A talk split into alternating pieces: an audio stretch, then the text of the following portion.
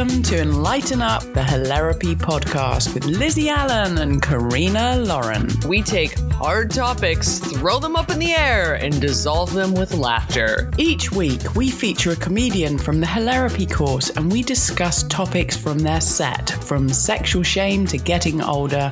We tackle it all with humor and heart. Our goal is to awaken the masses, promote love, and increase connection by dissolving shame, all while making you laugh until you pee your pants. So let's enlighten up and get started. Here we are, still jingle jangling. We have a new rule. Hey, it's Lizzie and Karina. Oats and Groats, ride again. Oats and Groats, this episode 14. 14. Wow. Yeah. And this is exciting. yeah, we've we've instituted a new policy here at Oats and Groats Co. No jewelry. and I was wearing like all sorts of chains and whistles today. She's got, she's like pulling off these bracelets. We hit record suddenly, like this jingle jangle Christmas. I was going to cut that out, but now you've made a joke out of it. We have to keep it in. What up? What up? How are you there in listener land? We just want you to know that we love you and we see you. Welcome to another brilliant episode of Enlighten Up, the Hilarapy podcast. I had an, a nightmare last night. You're having a mare? I had a horrible mare last Tell, night. Tell. It was one of those dreams where you can't wake up, but you're trying to wake up. And it was one of those spectre things, you know. So it was this man in the room, but the man had the head of a like Egyptian freaking something or other. And it was just looking at me. It was this like sort of demon thing. And I was willing myself to wake up. Absolutely terrifying. What does it mean, Joseph? There's a feeling of dread. Hmm. Well, the Egyptian thing, I think we could get some clarity on. Like, what was it? The Egyptian god of Ra? You know, who was it? I don't know if it was anything in particular or anyone in particular, but it, the face morphed into this kind of creature, like a reptile, basically. So I don't know if it literally was Egyptian or whether it was reptilian kind of, you know, these entities and stuff that are around us anyway. Like, I believe it was actually there. Okay, let me ask you this. Have your reptilian fears been triggered by all Oh. this stuff going on? Oh, of course. Yeah. So it's just that. It's like a that dread coming to show you, hey, I'm here and I'm triggered. Do Yeah. something about it. Bring in the light. Bring Yeah. in the light. Mm-hmm. Mm, thanks for that, mate. Yeah. The other thing I was going to say, really good tip, is if you're ever in that situation, I'm going to tell you right now, I'm, I'm touching her because I want her to get it down to her subconscious. If you're ever in a dream and you're like, I have to get out, you come up with like a safe word. It could just be, you could call my name. So you just shut your eyes really tight and you say, Karina. And then you go, when I open my eyes, I'm going to wake up. Karina, shut your eyes. Boom. Wake up. Okay, I'm going to try that. Yeah, try it. My I used to have a lot of like I used to have nightmares every night. And my mom gave me that tip. She said just call my name, shut your eyes and say when I open them I'm going to wake up. And sometimes I'd have to do it like 2 to 3 times, but it would work. Mhm. It's like Inception. You play the song. It's not really like Inception, but Mm. What's going down in Karina Town? Oh my gosh, you guys, I don't know. Okay, I don't know if we talked about this, but I've been like exhausted. And then I got, I found out I had anemia, which for those listeners out there that don't know, it basically means you don't have enough iron in your blood. So I was like exhausted every day. Well, I just got the maximum dose of iron you can get as an iron transfusion, which means they inject it right into your blood like uh, like an IV. Now you're Iron Man. I am Iron Man. I'm like, well, you saw me night one. I was like eating a skittle off the ground. I'm like, I'm, I'm fucking, I'm invincible. I don't care. On the ground, people have been kicking it. Who cares? like, I'm ready to roll with life. Also, I want to just say that we have started our next Hilarapy Recovery Project course, and you are on it. Yeah. And we've had two sessions so far, and they have been so much fun. Just for you listeners out there, it's our Hilarapy course with um, people in long term recovery, specifically because the aim is we're going to shine a light on the brilliant and beautiful recovery movement. So, focusing on the solution that there is a solution and lots of people are getting it.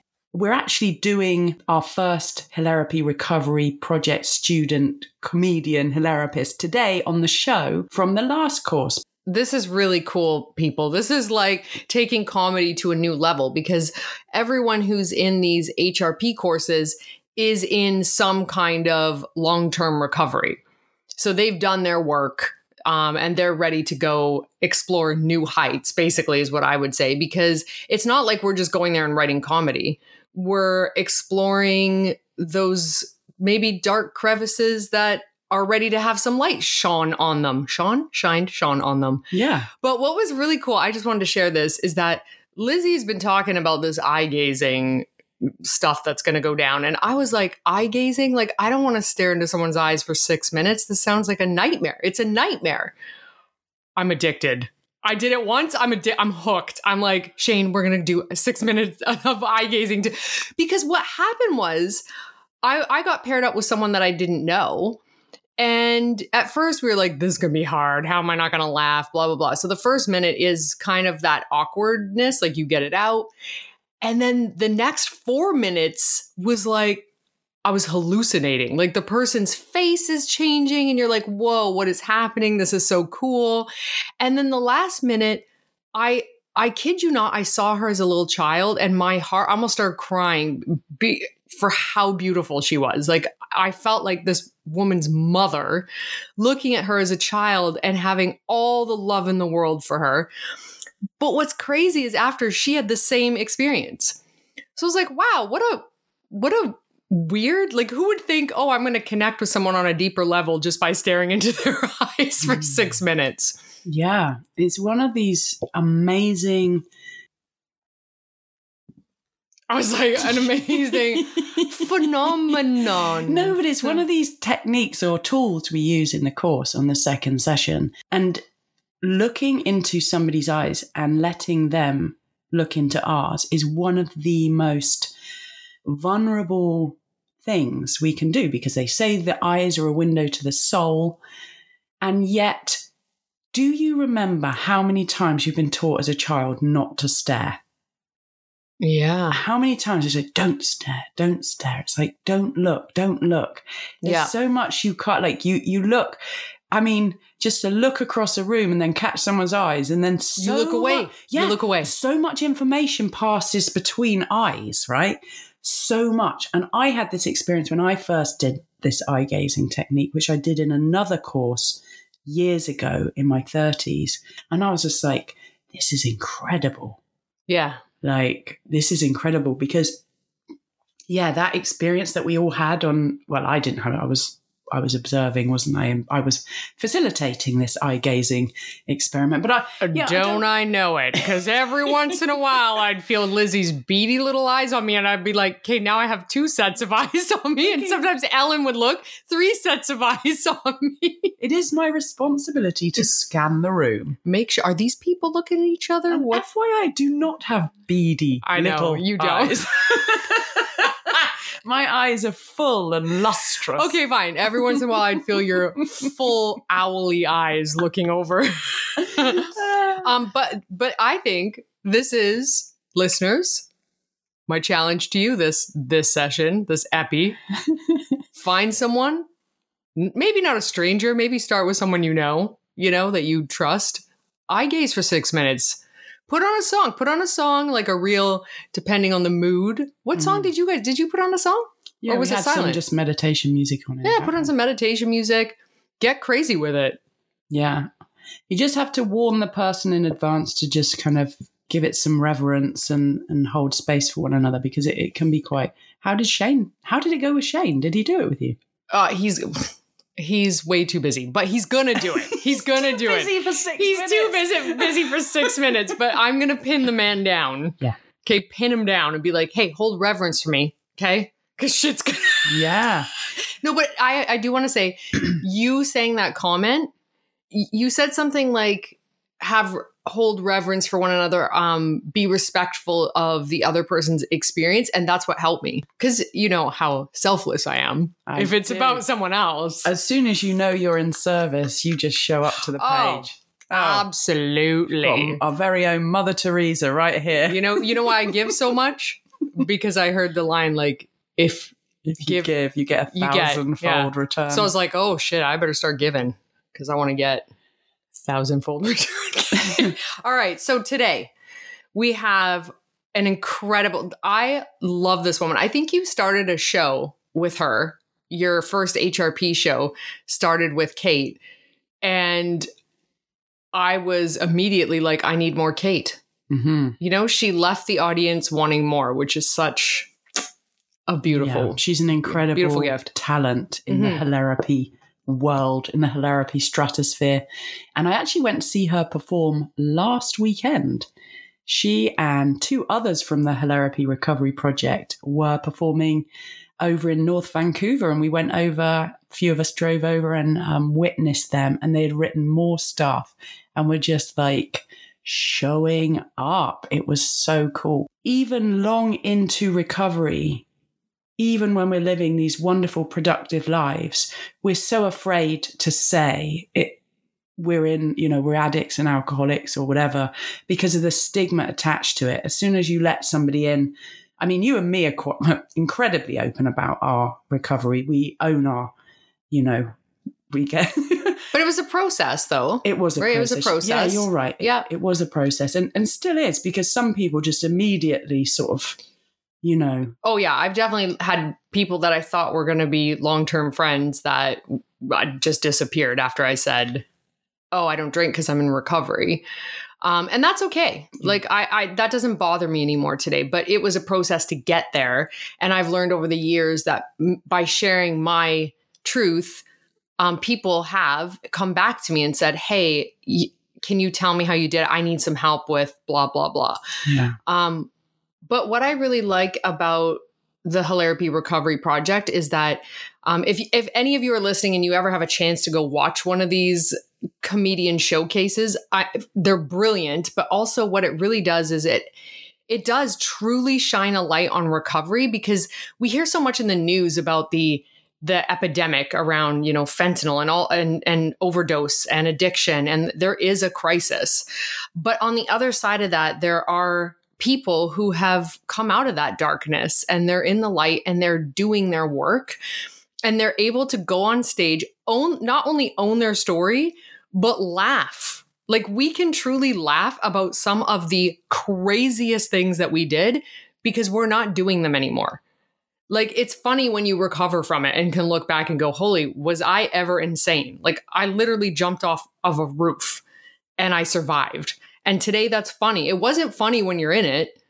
It's just depressing and sad and like people are worried about you all the time. But when you're out of it and you've recovered and you've shone a light and you're out there doing you know being i guess what could be described as a good citizen yeah, then the ripple effect is this positive motion forward. And I know that everyone leaves those shows feeling lifted up, hmm whether they've had addiction issues or not. Because usually everyone you talk to knows someone in their family, a friend, uh, you know, some someone who has had struggles with substances. Mhm. So we're all in this together. Like, let's all pull each other up and Yeah. light the world, right? And of course, the work is never over. And the Hilarapy Recovery Project exists to take people a step further in their recoveries and step into more of who they are by taking these really deep therapeutic processes and spiritual processes and connective processes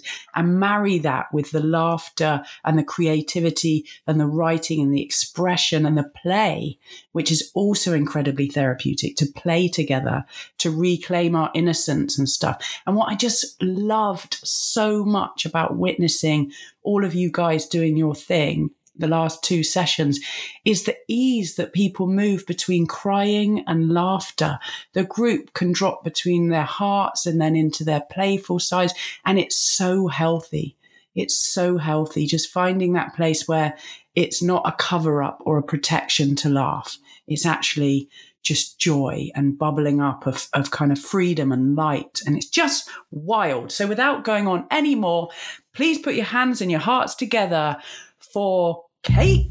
Hello, White Rock. Everyone's having a good time?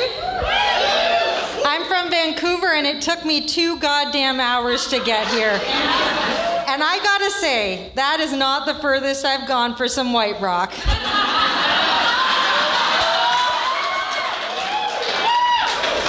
That means cocaine. I am Kate, and I am most definitely an alcoholic. I realize I didn't need to tell all of you that just now, but uh, I also didn't need to tell my dental hygienist or the checkout bitch at Safeway, so.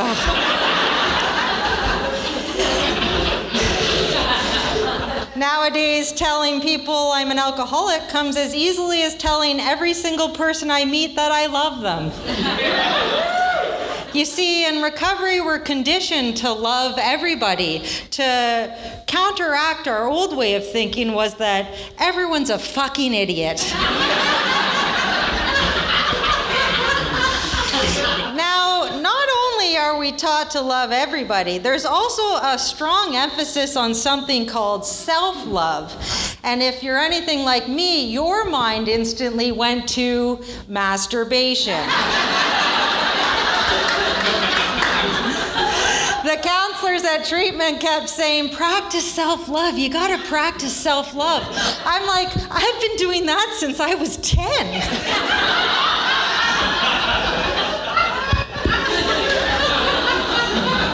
You know, a lot of you might be thinking, what kind of a drunk was I? Was I a happy drunk? Was I an angry drunk? I'll tell you. I was a how the hell did I get to Pittsburgh drunk.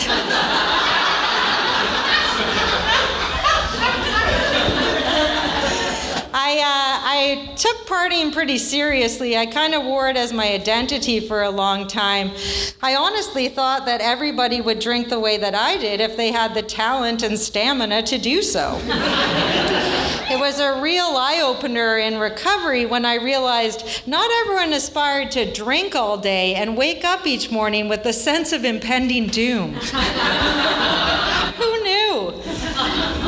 The concept of partying ha- did really change over the years for me. Like as a kid, it was movies and popcorn and some weird clown dude.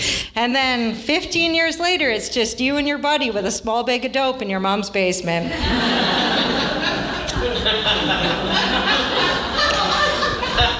Real good time.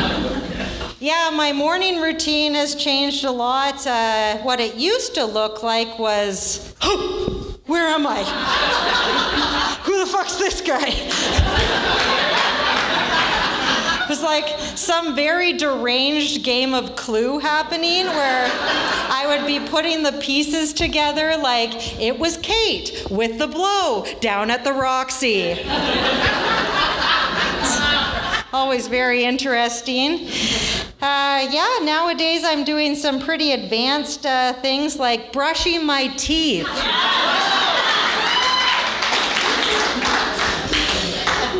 a little backstory for you all. Uh, I had a pretty much identity crisis when I was 13. Uh, the Spice Girls posters came down, and the Wu Tang Clan poster went up.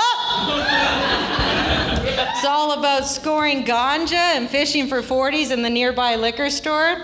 I didn't really understand that a 13 year old white girl from London, Ontario wasn't Tupac's target audience.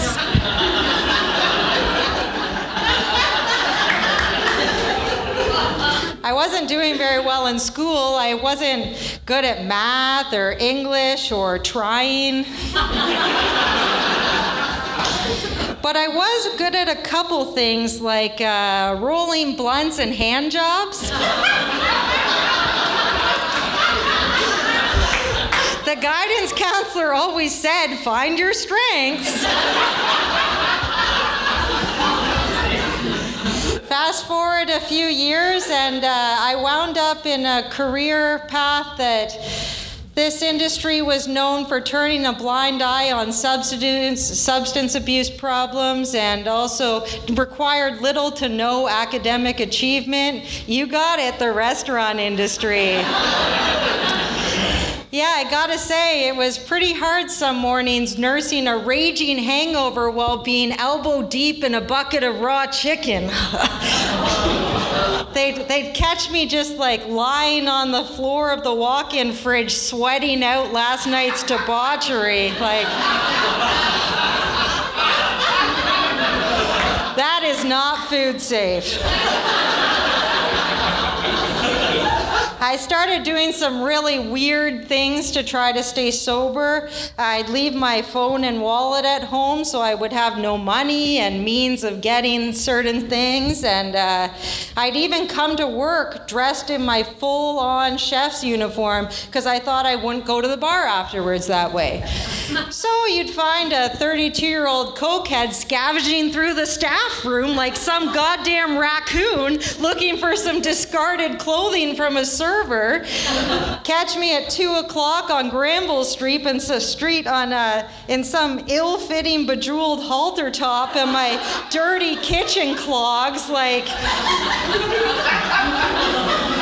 still got laid.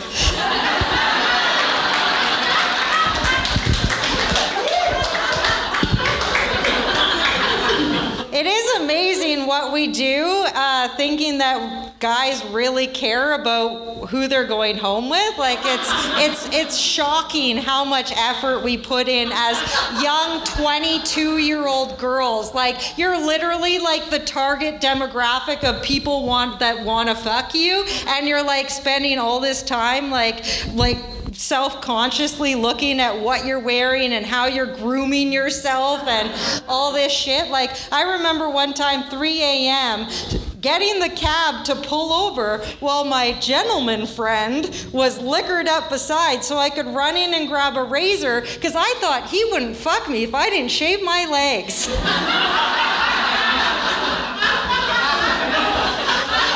guy couldn't even see straight What am I doing? I paid an extra $10 for this cab ride. anyway.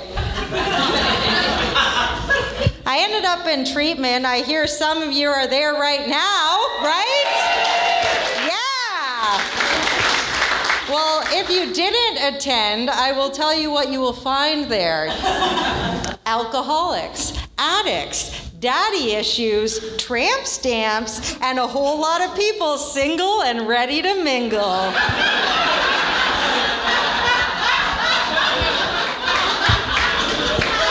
Nothing gets a young girl excited that wants to get her life back together like a 45 year old crackhead fre- fresh out of prison with three kids by three different women but a very, very inspiring tattoo across his chest that says hope. he's so cute. I think he's just misunderstood. Three weeks in, you're making plans with your new best friend, aka, aka your roommate, about how you've got this thing, and you're gonna get out of there and become drug and alcohol counselors and get an apartment together. Right? Right? Sounds pretty good, eh? It's kind kind of like 3 a.m. in the local saloon planning on going to Hawaii and getting an apartment together. Fast friends, we make fast friends. I knew my life had really done a 180 when I found myself 10 months sober. I was cutting up strawberries with a bunch of seven year old women at a AA strawberry festival. I chuckled to myself, thinking, one year ago I was chopping rails with a bunch of 20 year olds in a strip club bathroom things really change in recovery. I am five years sober and. Uh,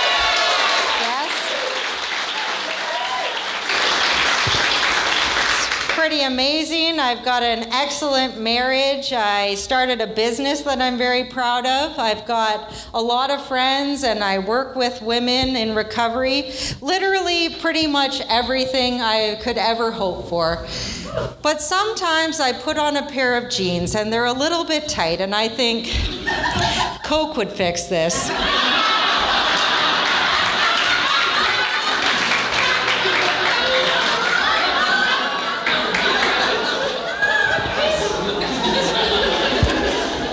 I do have a few vices uh, still, I gotta admit, like uh, fresh cut flowers and scented room sprays. Pretty much uh, what you would call middle aged white woman vices. Hot gossip and comparing myself to everyone I see on social media. I'm really trying to cut back on that. I'm trying to control and enjoy my self loathing.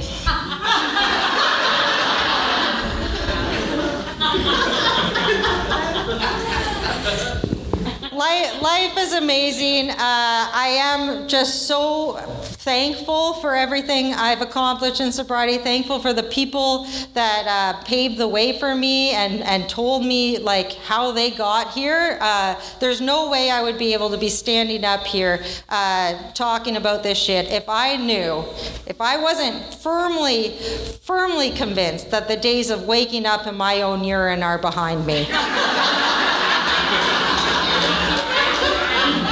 pretty good feeling, guys.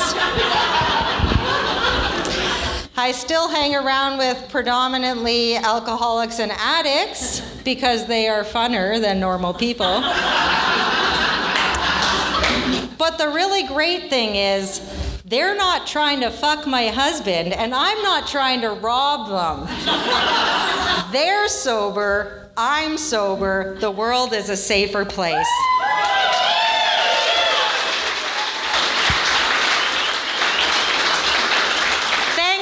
guys. I hope you enjoy the rest of the performance. Have a great night. Oh my God, Kate, well done. Yes. Yes. Oh my God, we were laughing so much. I celebrate this set because I just love it. I love everything about it. I love her owning her story. I love the way she tells the story. Like it's just like a laugh a minute with this well done, Kate. Super proud of you. That was brilliant. So let's dive in. Let's, uh, she brought up hundreds of big topics there. Yeah. One thing that really struck me during Kate's set in particular is the sort of chaos and destruction and uncertainty that most of us have lived in in, in addiction that kind of goes away when we put the substances away, but also takes a shift and a conscious desire to change. But it got me thinking like, it, it was something that she said the contrast of, you know, um, chopping up rails. Okay, I don't know. Excuse, I, am not good yeah, at chopping up rails. terminology. I don't know, chopping up rails at the. I never heard it like that. No, before. yeah, but from that to a year later chopping up strawberries. And that's what made me realize like some people have a hard time with you know you're living this life of uncertainty and chaos and destruction but there's a certain power to it right? A it can seduction. Yes a seduction. And so when you put that down because it's like hey this is life or death i need to stop doing this people can miss that. Like they can miss the chaos, destruction, uncertainty, the the certain power that they get from it because it's their mess, right? And now suddenly they're in a new mess, which is called sobriety, feeling, feelings, yeah. feelings like i mean we've talked about it. i've talked with you about it like probably the first four years the amount of time i spent in sobriety curled up in a ball on the bathroom floor crying mm-hmm. because i didn't know how to cope with feelings what is embarrassing like it's embarrassing but also it's my story and i own it and i think i had to go through it to learn but um yeah i really I, for some reason with kate's set in particular i really felt that that yeah there's that craziness like the stuff we do that when we're in addiction we just justify like we just it's okay. This is okay now. You know, you draw you draw a line and you say I'm never going to do this and then you do that and you say, "Oh, but it's okay because I had to do it." Mm. Whatever whatever that is, right? And it's like, "Oh, waking up and not knowing where I am or what I did last night or who this person is beside me, that's okay. This is normal." Like we just sort of we just sort of justify it all and then we put all of that behind us and we live a quote unquote normal as we can life. Well, alcohol and drugs is really good for that, isn't it? Because it's a kind of memory blaster as well. It's like you kind of get the first drink into you and boom, everything's fine again, you know? And then Mhm. obviously it just railroads at, at some point in the evening. Um, so did, did you miss the drama from your life when you got into recovery? Um, yeah, kind of. Like I, I, I remember I have this very distinct memory of being. Uh, I'd been maybe two, three years sober, um, and I had a like a kid in my arm. Another kid was pulling me. I think a cat was running in. There was mail in my hands, grocery, like all everything that could be pulling me in four different directions was, and it was absolute chaos. And I had opened the door and uh, dogs flying, like shit was going all kinds of sideways.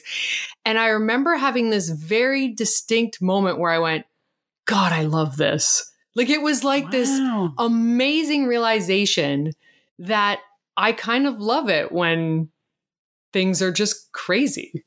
You know, and, and I, you know, and I totally relate to this as well. I totally relate to the excitement and the adventure of of alcohol and drugs. You know, that you could start the evening somewhere and end up sort of with beautiful people doing beautiful things, or just as you know, just as much sort of an ugly mess at the end of the day. You know? yeah, you But- think but- you're but with beautiful people. Yeah, yeah, the right? fantasy. The fantasy because the alcohol and Mhm. the drugs does put the old, you know, the old Dutch goggles on. So Yes. you know, and, and then, you know, pretty much you just completely fabricating reality in your own mind, right? You just, you think you're totally brilliant and cool, but you're actually like the most unattractive mess ever. And the only other people that can get down with you are the people that are also in an absolute mess. So I, I, um, I kind of relate to that, definitely relate to that. But what you were saying about that drama and how, you know, you had this kind of almost light bulb moment of how you loved that kind of the chaos because in in that moment which just sounds like you know you had several things pulling at your attention you can't feel your stuff right because the Mm. chaos actually does mask the stuff that scares us most which is that darkness and shame that exists from those old wounds and conditioned you know habits and past stuff but i was just thinking as you said that that actually there's this other part to recovery that I found since, you know, the slow road, right? Take the slow road. Um, that actually that drama does exist, but in the form of creativity. And for us, you and me, comedy and performance and being seen and kind of stepping into this kind of arena of of magic, if you will. This kind of like because it it's also fairly dangerous, that world of of putting yourself out there. I mean, the danger is perceived. It's not the same danger as stepping in the ring with a lion, but Yeah. nonetheless, it it invokes the fear and the possibility of rejection and loss and failure and all of that stuff that so often keeps us small. But in recovery, having recovery, for me and you, I see this in you as well, it's given us so much confidence and um, grounding to actually step into this almost the chaos of of of showmanship or show business, right? Yeah. What do you think? Yeah, yeah. I I agree and I think there's people use substances of any kind and actually process addiction as well for different reasons. Like I, I was told a long time ago, our problem is lack of power. So we look for power eh, through processes or substances. But for me, I was like, I was always chasing bliss or numbness, like the the feeling of not caring. And you know, you've known me long enough to know that one of my defenses is I don't care.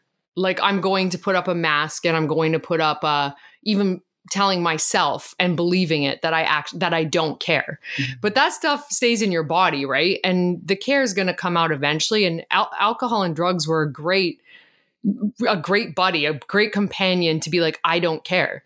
Because once you've had a few drinks or some, you know, a joint or something, you really don't care. Like, I don't care. Yeah, Oh. Are there people in my house? I don't. I don't. I don't. Who's serving? I don't care. I don't Yeah. care if you guys are taken care of. I don't care what's happening with my husband. Nothing. There is a buffer, and then I was always chasing that bliss. So, ever I really I have to say, and sorry, I'm probably not answering your question, but I do have to say I really appreciated something Kate said, where she said, you know, I've been five years clean and sober, but every once in a while, when my pants are tight, like I'll think, you know, Coke would solve this, and it's like. I hear people who have been in long term recovery who say, like, even if there was a pill and I got cured, I wouldn't pick up a drink. I wouldn't pick up a drug. I was saying last night to my husband, I was like, if there was a cure and I could, or even just for a day, I could smoke pot all day, 100% I would do it. I don't, I do not get like when people say, oh, I'd lose my connection with my higher power, you know. Um, yeah, I get that. But if there was no consequences and I could have a day, I would. I absolutely would because um I miss that feeling of it's false. It's a false feeling and I know that. But I miss the feeling of just being like ah, I don't care about anything. I'm in this zone. Well, we maybe I should eye gaze all day long. Well, we call that euphoric recall, right? yes. And you've got that, you know, and I and I occasionally get that euphoric recall.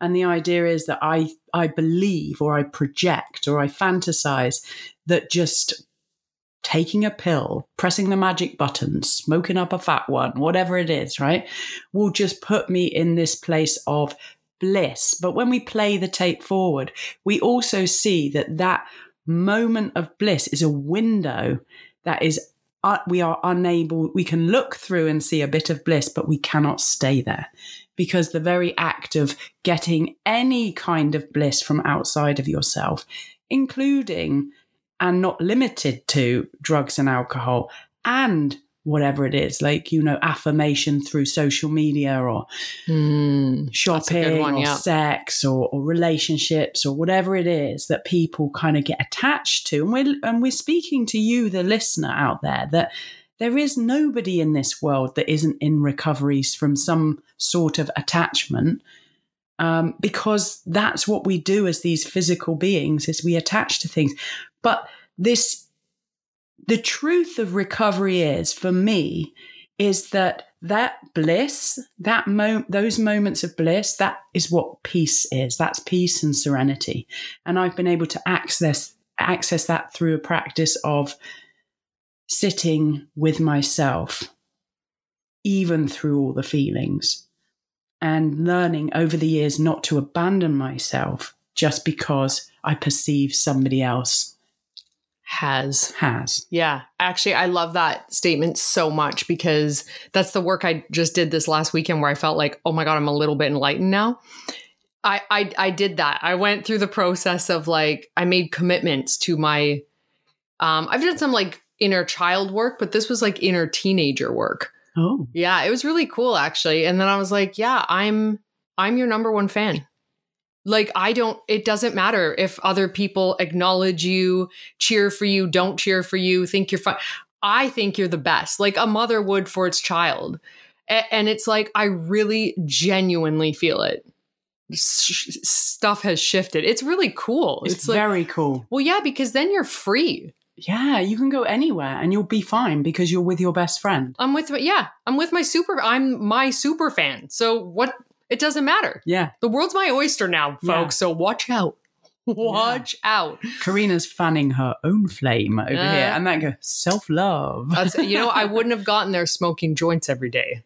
That's for Mm. sure. I mean, I we all know where we were back in that time, and I just I again want to shout out to Kate because I do I really appreciated the way she she told it in such a com- com- comedic, comical. That's the word. Yeah. Comical way, but there's. I mean, it's so relatable when you mm-hmm. when you listen to the chaos and that destruct, even self destruction of addiction, and it's just like you know that desperation of when she just said like a raccoon like oh my god, that's my around. favorite bit. That's my favorite bit. Oh god, It's like, like- it's so relatable because of that desperation. Yeah, it's like, the control, right? I'm going to just go to work in my chef's uniform so that I don't go clubbing afterwards. And then I'm like a freaking raccoon going through other dirty servers' clothes. And, and then I'm in an ill fitting, bejeweled halter top. my, So desperate. sticky, like food clogs, clogs. the clogs. I love that bit so much. It's so good. I mean, that right there, that's addiction. That that's the perfect description of addiction is like, I'm just gonna do these three things or this these things to control how I drink or what I drink or what I use. Or where I go. Where I go, it never freaking works. Like if you're an active addiction, it's like, mm, okay, sure, maybe it worked one time, but I don't know. We've all been there. So yeah, I bow down to Kate and anyone who's like owning their story and showing up in their in their power. It's awesome. Can I just note how excited I am that we are into the Hilarapy Recovery Project phase of this podcast? Like, in essence, we should really be calling this season two, shouldn't we? Because This it's the is- beginning of another Yeah. wave of people. Maybe surprise, it's season two. Yeah. Oats and Groats ride again in season two. That's right. Welcome to season two of the Hilarapy. Yeah, why not? We can do anything we want. Oh, yeah, we It's just our did. podcast. Yeah, we Yeah. did. Season two. Season two. Surprise. Surprise! oh, I'm so happy to see you, Karina. It's such a joy. Such a joy. And we're And sitting quite close today because on the last episode, it felt like I was a little bit far away from the microphone because I've got that kind of, you know, that kind of sexy voice. And not, I- and Karina's like, she's like, my voice is suited for the brothel. and Karina's got more of a homestead kind of voice to keep the farm running. Yellowstone. Y'all get in now. Get. Go on, get. yeah, anyway, so, um, yeah, and, and we have been eye gazing a bit too much, haven't we, during It's this because we're quite close and We're obsessed with it now. We're obsessed with it. um no eye gazing fabulous thing but i just want to say yes kate you are amazing thank you so much for showing up turning out and continuing to carry the message that recovery is alive and strong right beneath our noses if you or anyone you know are in um, active addiction and wanting to find a way out there is so much help the first thing to do is say i need help even if you say it out loud on your own in the park, in the wild, like a crazy person scrabbling around in the mud, just say, I need help, and help will come. In some form, it will come. And that I promise you. Facts. Okay, well, lots of love, Love, love. Love, love, and welcome to season two. Kicking off. Dear listeners, we are a two woman shop here, and this is a little labor of love. So, anything you can do to show us some love. Our love language is subscribing, sharing on social media, and coming to one of our many shows. And if you're feeling really adventurous, take a course. Don't be afraid of a good time. We love you, we love you, we love you. We're out.